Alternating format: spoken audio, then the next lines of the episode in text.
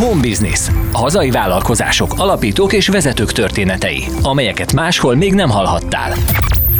Rengeteg vállalat hajt végre fejlesztéseket, amik innovációknak vagy kutatásfejlesztésnek minősülnek, mégsem kezelik annak megfelelően. Már a szellemi vagyon azonosítása sem történik meg, holott minden vállalkozásnak van szellemi tulajdona. Mindebből forintosítható hátrányuk származik a hazai cégeknek. Ennek elkerülésében segíthet az innovációmenedzsment. De miben különbözik az innovációmenedzsment a projektmenedzsmenttől? Mi lenne a helyes eljárás a szellemi vagyongazdálkodás terén? Ezekről is kérdeztük Glósz Andreát, a férjével közösen 30 éve alapított Glósz és Társa Pénzügyi, Gazdasági és Innovációs Tanácsadó Kft. Ügyvezetőjét.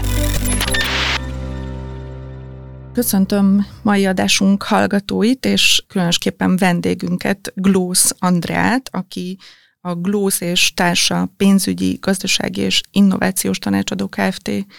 Tulajdonosa és egyben ügyvezetője. Köszönjük szépen, hogy elfogadtad a meghívásunkat. Köszönjük a műsorban. 92-ben alakult a cégetek, és innovációmenedzsmenttel foglalkoztok. Mit jelent ez pontosan? Egy pici pontosítást tennék, és én is köszöntöm a hallgatókat. Ugye az innovációmenedzsment az a 4 tevékenységünk közül az egyik, van még további 3, de akkor visszakanyarodva az innovációmenedzsmenthez, ez egy nagyon érdekes szolgáltatási csomagunk, hiszen itt a kutatásfejlesztési és innovációs projekteket oldjuk meg egyedileg, több szakterület integrálásával. Ez konkrétan azt jelenti, hogy nem kell külön tanácsadához fordulni, amikor valaki ugye a kutatásfejlesztés és innovációs projekteknél az adókedvezmények, a projektmenedzsment, a forrásszerzés, az iparjogvédelmi tanácsadás, a projektgenerálás vagy a projekt bármely szakaszában érdeklődik, hanem gyakorlatilag mi egy helyen, egy komplex szolgáltatási csomagba tudjuk ezt biztosítani. Ezt egy nagy tortaként kell elképzelni, amiben több szelet van, és ezekből a szeletekből mindig az adott projektnek megfelelő szolgáltatásokat szoktuk kiválasztani. Az innovációmenedzsment egyébként egy érdekes dolog, mert nagyon sokan használják ezt a kifejezést, és nagyon sokan ugye egy egyszerű projektmenedzsment elé hozzáteszik az innováció szót, és akkor úgy gondolják, hogy ez már innovációmenedzsment. Na most azért sokkal bonyolultabb, összetettebb dolog, hiszen az innováció és a kutatásfejlesztés olyan integrált szakmai tudást igényel, amit egy sima projektmenedzsment, vagy adószakértő, vagy egyébek az nyilván nem fog tudni átadni. Úgyhogy összefoglalva, tehát az innovációmenedzsment a mi szolgáltatási portfóliónkban egy nagyon összetett szolgáltatási csomag, több szakterület integrálásával, és a projektek komplex megközelítésével, a projektek tervezésétől, a megvalósításán keresztül, egészen a projekt befejezéséig, és még az utókövetés is.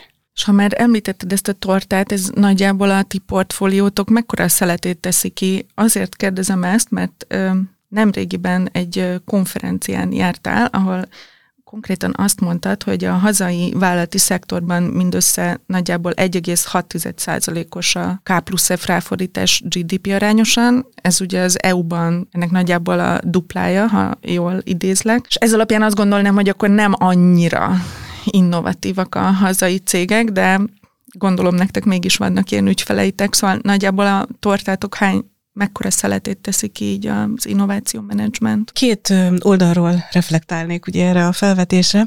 Az egyik az, hogy a mi tortánk, mondjuk ha árbevételhez viszonyítjuk, akkor körülbelül a 30%-át teszi ki az innovációmenedzsment szolgáltatási portfólióból származó bevétel. De ha átmegyünk most arra a kérdésre, hogy azon a konferencián mit mondtam, és milyen aspektusból közelítettem meg ezeket a százalékokat, akkor tulajdonképpen ez azért volt nagyon érdekes, mert valóban a számok azt mutatják, hogy a magyar vállalkozások nagyon-nagyon kevés kutatásfejlesztési tevékenységet folytatnak, és az innovációban is nagyon elmaradottak.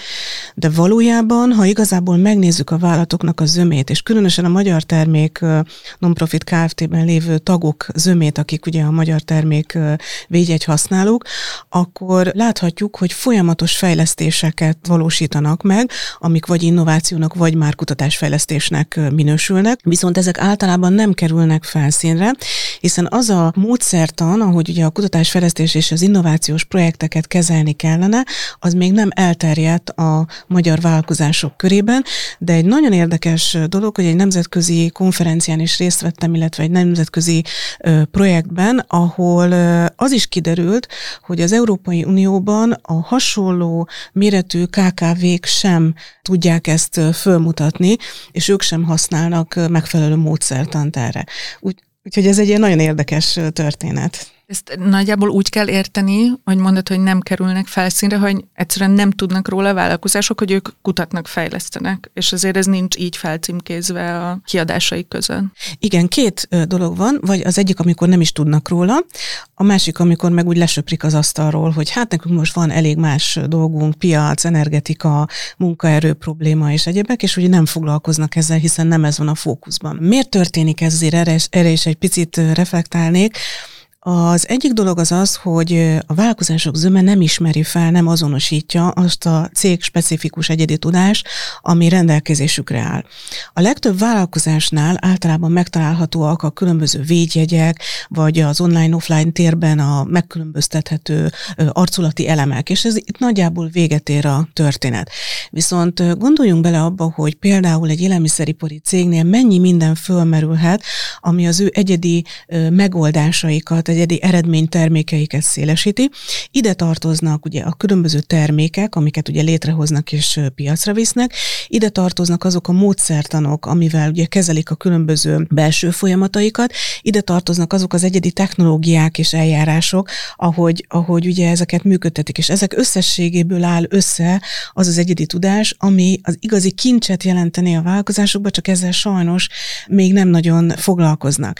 És hogyha egy picit talán röviden megvilágíthatnám azt, hogy mi az a három aspektus, amire minden körülmények között figyelni kellene egy vállalkozásnak. Az egyik az az, hogy a szellemi eredménytermékeiket dokumentálják. A dokumentálásnak az a lényege, hogy nem hevenyészet módon leírom, hogy hát úgy ezt meg ezt kéne csinálni, hanem iparszerű hasznosítás oldaláról közelítem meg, tehát amikor nekem egy rántottát nem csak a gyerekeknek vasárnap el kell készíteni, amit a férfiak egyébként zseniálisan készítenek, és az teljesen mindegy, hogy milyen, mert hogy úgyis finom lesz, hanem hogy minden nap mondjuk 10 000 rántottát kell pontosan ugyanúgy elkészíteni, ugyanolyan állaggal, ugyanolyan beltartalmi értékekkel, ugyanolyan látványra, ugyanolyan egyéb dologra, most nem is térnék ki a részletekre. De a lényeg az az, hogy tehát a szellemi eredményterméknek a dokumentálás, ez az első lépés. A második lépés, hogy akkor lesz belőle szellemi tulajdon, ha valamilyen módon gondoskodunk annak a védelméről. A szerzőjog, az iparjogvédelem és a titokvédelem keretén belül az adott létrehozott szellemi eredménytermék jellegének és a hasznosítási módjának megfelelően nagyon-nagyon széles tárháza van annak, hogy ugye mit tudunk csinálni, de valamilyen módon gondoskodni kell a védelemről. És a harmadik aspektus, hogy ezt könyvelni is kéne, és ezt valójában a törvények is előírják, tehát ez nem olyan egyszerű dolog, hogy én most így azt mondom, hogy hát itt ezt benhagyom a költségekbe, ezt a termékfejlesztést, vagy egyebeket, hanem ezt könyvelni is kell. Tehát tulajdonképpen ez a különleges cégspecifikus egyedi tudás, ez meg kellene, hogy jelenjen a cégeknek a dokumentációjába, a védelem oldaláról és a könyvekben is, és úgy így képezne egy komplett egészet, ez általában nincsen meg. Tehát az első láb sincs meg, a szellemi tulajdonvédelemmel nagyon-nagyon kevésbé foglalkoznak, és hát általában a gazdasági terület meg nem kap inputot a vállalkozás részéről, hogy tulajdonképpen mi egy termékfejlesztést csinálunk, és ennyi bér vagy ennyi anyagköltség ment el egy adott termék kifejlesztésére. Tehát nagyon-nagyon érdekes ez a kép, rengeteget kellene tanulni, és persze ebben mi készségesen állunk rendelkezésre. Ez is röviden azt jelenti, hogy minden vállalkozásnak van szellemi vagyona, és mindenkinek kellene ezzel foglalkoznia. Igen, mindenkinek van szellemi vagyona, bármennyire is különlegesnek tűnik, még egy szolgáltatónak is van, hiszen akár egy módszertan, amivel feldolgoz például egy szolgáltatási folyamatot, vagy azok a bejárások, azok is az ő egyedi tudását, az ő egyedi szellemi eredménytermékét képviselik. Ezzel a vállalkozások nem foglalkoznak jelenleg Magyarországon, vagy nagyon pici százalékban, és amivel kezdtük a beszélgetést, hogy ugye a számok tükrében ez mit jelent, hát ez tulajdonképpen ezt jelenti, hogy ez még úgy a szőnyeg alatt van. És egyébként milyen hátránya származhat egy cégnek abból, hogyha ezzel nem foglalkozik, tehát a szellemi vagyonát úgy, nem tudom, negligálja, és nem fordít erre különösen figyelmet. Ezt valamilyen számszerűen ki lehet fejezni, vagy hogy mitől esik el egy ilyen cég? Abszolút, én mondok is néhány példát különböző szempontból, számszerűsítési és egyéb oldalról is. Hát számszerűsítve nézzük akkor azt, hogyha mondjuk egy termékfejlesztés mondjuk 10 millió forintba kerül, és a 10 millió forintot a könyvelő úgy dönt, hogy ő azt a költségek között jeleníti meg, akkor ez azt jelenti, hogy a költségek között szerepel, tehát az eredményünk 10 millió forinttal kevesebb lesz. Ha ezt a 10 millió forintot mi kiemeljük, és ugye aktiváljuk, akkor ez azt jelenti, hogy 10 millió forinttal nagyobb eredményünk lesz, de ezzel párhuzamosan, ugye ha nézzük a mérleget, ugye aminek két oldala van, az eszközök és a források, akkor megjelenik az eszközök között egy 10 millió forinttal nagyobb érték, és miután az eredményünk is 10 millió forinttal nagyobb, a saját tőkénk is 10 millió forinttal nagyobb. Tehát ha csak ezt az egyszerű matematikát nézzük, akkor ez azt jelenti, hogy minden egyes fejlesztésnél gyakorlatilag a cégünknek a vagyona növekszik, és egyébként ez így is lenne helyes a jogszabályok szerint. Ha pedig erre nem figyel valaki, akkor meg a költségek között ott elvirül. És ugye, ha valaki például egy megtérülést próbál számolni, akkor ugye nagyon nehéz, ugye úgy, hogy nem tudom, hogy mi a befektetett dolog, vagy önköltséget akarok számítani, tehát nagyon nehéz, hogy mi a kiindulási alapom. Úgyhogy ez az egyik része. Aztán a másik része a szellemi tulajdon. Hát ez egy nagyon érdekes és nagy történet. Itt csak annyit emelnék ki, hogyha valaki nem foglalkozik azzal, hogy létrehoz egy terméket, és mondjuk a terméket piacra viszi, és az ütközik el más jogaival, akkor ott eléggé komoly problémákat tud előhozni magának. Ugye persze egy nyilvánvaló saját magának valaki kifejleszt egy terméket, és saját maga használja, az egy más történet, de ha piacra megy, akkor ott már azért komoly dolgok lehetnek, tehát a jogok ütközése nagyon fontos. És hát aztán vannak olyan aspektusok is, hogy mi van akkor, hogyha például nincs ledokumentálva az, hogy létrehoztak mondjuk egy receptúrát, kihozta azt létre például, nincs benne csak tulajdonképpen az engedélyezési dokumentációban, meg ugye a gyártási dokumentációban, de nincsen rögzítve, hogy ez a szellemi tulajdon portfólió része, nincs mondjuk egy műpéldány letétbehezéssel rögzítve, ami egyébként 5500 forint a Szellemi Tulajdon Nemzeti Hivatalánál, nincsen rögzítve, hogy ott az kihozta létre, milyen körülmények között és egyebek, akkor nyugodtan elmehet egy jó kis termékfejlesztő egy másik céghez, és viszi a tudást. És hiába, hogy aláírattak vele titoktartási szerződést, ha nincs dokumentálva, hogy mi volt a titoknak az alapja, akkor ugye nem tudja a cég bizonyítani, hogy az ő titkát vitték el. Tehát azt lehet mondani, hogy ha valaki nem gondoskodik a szellemi vagyon megfelelő kezeléséről, akkor annak lehetnek jogi, munkaügyi, piaci és adózási és más egyéb számviteli problémái is. És ilyen támogatások és adókedvezményektől is eleshet a cég?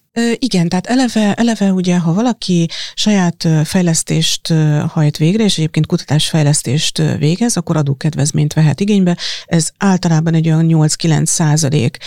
Ha ugye ezt ő egyáltalán nem kezeli, akkor gyakorlatilag ettől teljes mértékben elesik.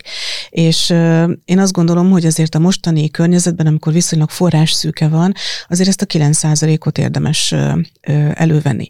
Nézzük a támogatási oldalt. A támogatási oldal azért érdekes, mert a legtöbb támogatásnál vannak úgynevezett jogosultsági feltételek. A jogosultsági feltételek között többek között belépési küszöb lehet az árbevétel, a mérlegfőösszeg vagy a saját tőke. Na most ugye azt mondtuk, hogy ha a szellemi vagyonnal megfelelően gondoskodunk, akkor nekünk ugye az eszközeink és a forrásaink is növekednek. Tehát amikor a mérlegfőösszeghez és a saját tőkéhez viszonyítják azt, hogy mi mennyi támogatást kaphatunk, vagy egyáltalán indulhatunk-e egy adott támogatáson, akkor azért az nem egy rossz dolog, hogyha nekünk megvannak a megfelelő számaink. Tehát ugye ennek sokféle aspektusa van, úgyhogy ezekre érdemes odafigyelni. Ha jól értem, akkor alapvetően az dolgoztak, hogy egy más vállalkozás sikeres tudjon lenni, akár csak az innovációmenedzsmentben, akár pedig a többi területeken. Mitől lesz sikeres egy vállalkozás? Így az elmúlt 30 év tapasztalatából te hogy látod, hogy mik ezek a kritériumok, amikkel valaki sikeres tud lenni? Nagyon érdekes kérdés, hiszen most pont tavaly kellett összefoglalnom a cég 30 éves múltját, jelöltek minket egy Leader of the Year versenyre, ahol az első 3 KKV között ott voltunk, és ugye ott kellett a 30 évet összefoglalnom, és nehéz volt, hogy mi a siker kulcsa. Hát ha néhány mondatban összefoglalnám, tehát az, hogy az ember folyamatosan maximális szinten teljesítsen, tehát szerintem ez egy minimum követelmény, alázatos legyen, tudja értékelni azt, amit elért, ez szerintem egy kulcsfontosságú dolog. Ha a gazdasági oldalról nézem, akkor nagyon fontos a stabil egyensúly. Fontos az, hogy minden körülmények között a likviditás az rendben legyen egy vállalkozásnál, legyenek tartalékok. Ez nem egy egyszerű történet, hiszen azért vannak hullámok, tehát minden cég életében vannak hullámok, nálunk is azért több mint 30 év alatt azért nehéz időszakok is voltak, akár volt a 2008-as válságidőszak, ugye a Covid-nál is voltak érdekes dolgok, és mindig a tartalékok voltak azok, amik megmentettek. Tehát összefoglalva én azt gondolom, hogy a következetes, alázatos, magas szakmai színvonalú működés az elengedhetetlen, párosítva a megfelelő likviditással, tartalékokkal, és ami a legfontosabb, hogyha az ember statikusan beáll abba, amit 30 évvel ezelőtt elkezdett, hát akkor már elmegy mellette a világ. Tehát ez azt jelenti, hogy újra és újra meg kell újulni, újra és újra kitalálni új dolgokat, fejleszteni és előre menni. Tehát ahogy mi már, ahogy említettem az innovációmenedzsmentben is, mi már ugye az ESG-vel foglalkozunk, az innovációmenedzsment összekapcsolásával, a szabvány és az innováció összekapcsolásával. Tehát ezek már mind előre mutató dolgok, és hát a képzéseinkben is már mi nagyon elő vagyunk. Tehát nem szabad megállni. És ami nekem még különösen fontos volt, hogy megfelelő csapatot építsünk, ami azért nem volt egyszerű, és szerintem a mai világban ez a legtöbb cégnek egy óriási kihívás, hogy megfelelő csapata legyen. Én nagyon büszke vagyok a csapatunkra, és nagyon örülök, hogy velük dolgozhatok. Ugye a férjemmel kezdtük ketten a vállalkozást, és azóta is hát aktív részesei vagyunk napi 12 órában. Nagy örömmel egyébként, és reméljük, hogy még sokáig ez így fog tartani, de mögöttünk már ott van egy csapat, akik nagyon jók, akikre nagyon számíthatunk, és azt gondolom, hogy én külön köszönöm, hogy ők velünk vannak. És hogyha az elmúlt 30 évet mondtad, hogy már végigtekintettél rajta, mi volt mondjuk a legnehezebb? Úgy képzelem, hogy mondjuk 30 évvel ezelőtt, amikor nagyon fiatalok voltatok, és beléptetek erre a piacra, akkor biztos nehéz volt meggyőzni mindenkit a szakértelmetekről, hogy két ilyen fiatal ember próbál tanácsot adni más cégeknek. Ez volt a nehéz, az első ügyfelek megtalálása, vagy később jöttek a nehézségek? Voltak-e nagy fordulópontok a ti vállalkozásotok működésében? Igazából a 30 év alatt folyamatosan vannak fordulópontok és nehézségek, kihívások. Mi mindig úgy tekintettünk ezekre, hogy van egy feladat, ezt meg kell oldani, és tovább lépni, és igazából nem nyekeregtünk rajta. Szerintem ez a vállalkozási életben ez egy kulcsfontosságú dolog, de azért, ha egy picit visszakanyarodok a 30 évvel ezelőtti időszakra, hát igen, az egy érdekes dolog volt, és ott szerintem a mi kicsit naivitásunk, kicsit ilyen optimista hozzáállásunk nagyon-nagyon hozzásegített ahhoz minket, hogy tovább lépünk. Ugye gondoljunk bele, hogy 92-ben azért még egy egészen más világ volt. Nem voltak nyitottak annyira a vállalkozásuk arra, mondjuk, hogy egy nő oda megy és elmondja a megoldást, vagy javaslatokat tesz, főleg 23 évesen. Mondjuk egészen más volt a szituáció, tehát más volt a vállalkozásoknak a hierarchikus felépítése, de ezeket az akadályokat elég jól vettük, és nekünk ugye az volt a fontos, hogy jól teljesítsünk, segítsük a vállalkozásokat, tehát mi nem azért voltunk ott, hogy megmondjuk a tutit, és mi vagyunk az okos emberek, mi azért voltunk ott, bármely vállalkozás esetében, bármely szolgáltatásunkkal, hogy segítsük őket, és ők a mi segítségünk által előre menjenek. Nekünk ez egy borzasztóan nagy örömet okozott, és így építettük föl a vállalkozásunkat is, úgyhogy igazából ez egy nagyon érdekes történet volt. És hát ha még a kicsit a nosztalgiához hozzátartozik, akkor mi a szüleim lakásába kezdtük el a vállalkozást, ott kezdtük el az életünket is, egy szobánk volt, ahol a galérián volt a hálószobánk, alul a számítógép és a kis irodai rész, és volt olyan, hogy felváltva dolgoztunk a számítógépen, mert egy gépünk volt, beosztottuk éjszaka is, hogy én mondjuk hajnal 2-ig, a férjem hajnal 2-től, meg közben még volt egy másik terület is, ahol ő járán volt, szóval ez azért úgy nem volt egyszerű, hiszen egyszerre kellett a szakmai alapokat letenni, egyszerre szolgáltatni, és egyszerre az egzisztenciális alapokat megteremteni, mind a magunk életében, mind pedig a vállalkozás építése esetében. De így visszatekintve is ez egy csodálatos időszak volt, és valószínűleg nem csinálnám másképp, úgyhogy ez így volt jó. És mondtad, hogy eleve nőként oda menni és pénzügyi tanácsot adni, ez nehéz volt. Nem volt egyébként ebből néha félreértés, hogy ki a Glósz és ki a társa a vállalkozásotokban? De ez nagyon érdekes volt, hiszen a férjem ugye Kis János József, én pedig Glósz Andrea, és amikor megalapítottuk a céget, akkor az én nevemet vette föl a vállalkozás, illetve amikor mi összeházasodtunk, akkor én megtartottam a nevemet. Úgyhogy ez egy érdekes történet volt, hogy igen, ki a Glósz és ki a társa, de ennek van még egy nagyon-nagyon jó és vicces története, ami ahhoz kapcsolódott, hogy az én édesapám, ő Glósz Imre, aki egyébként hát végigutazta a világot abban az időszakban, és a magyar területeket, tehát a külhoni magyar területeket járta végig, filmeket készített, riportokat, stb. És hát nagyon sok embert ismert. Tehát ez azt jelentette, hogy politikai, egyházi személyiségeket, kulturális területen akár zenészeket, zeneszerzőket, írókat, tehát hogy gyakorlatilag szinte mindenkit ismert, és ugye néha megkérdezték tőlem, hogy hogy van Glósz úr. És én fiatal, naív emberként, hát Glósz úr nagyon jól van, és most itt járt, ott járt, ezzel találkozott, azzal találkozott. Én mindig azt gondoltam, hogy édesapámat ismerik, és valószínű, hogy őróla érdeklődnek. Csak hogy később derült ki, hogy ők azt hitték, hogy emögött a cég mögött ott van a Glósz úr, és akkor mi meg ott a kis fiatal, kis kezdő, de szakmailag már azért valamit tudó emberek vagyunk. Hát aztán volt, aki még 10 év után is ezt nehezen emésztette meg, de hát miután azért sok pozitív projektünk volt együtt, ezért ugye másképp álltok a dolgokhoz. Nőként én azt gondolom, hogy én nem foglalkoztam azzal, hogy most akkor férfi vagy nő a vezető, én a feladatokra koncentráltam, és igazából minden olyan dolgot levetkőztem, ami azzal kapcsolatos, hogy én most milyen testbe születtem. Úgyhogy ez nekem nagyon sokat segített. Említetted, hogy vannak képzéseitek. Ez kifejteni pontosan mi ez, és kiknek szól, és milyen képzéseket csináltok? Igen, a Innovációmenedzsment Akadémiát, azt mi 2016-ban alapítottuk. Gyakorlatilag úgy nézett ki ennek a megalapítása, hogy az innovációs szolgáltatási portfóliunkhoz kapcsolódóan, ugye mi azt tapasztaltuk, hogy a vállalkozásoknak szükség van arra, hogy egyáltalán az alapfogalmakat, meg a különböző dolgokat átadjuk. És ugye először előadásokat tartottunk, először kisebb, rövid workshopokat tartottunk, nagyon sokat mentünk vidékre, ahol több cég vagy kamara együttműködésében tartottunk előadásokat, és aztán rájöttünk arra, hogy ezt egy képzés formájába kellene megcsinálni, és akkor 2016-ban létrehoztuk az Innovációmenedzsment Akadémiát.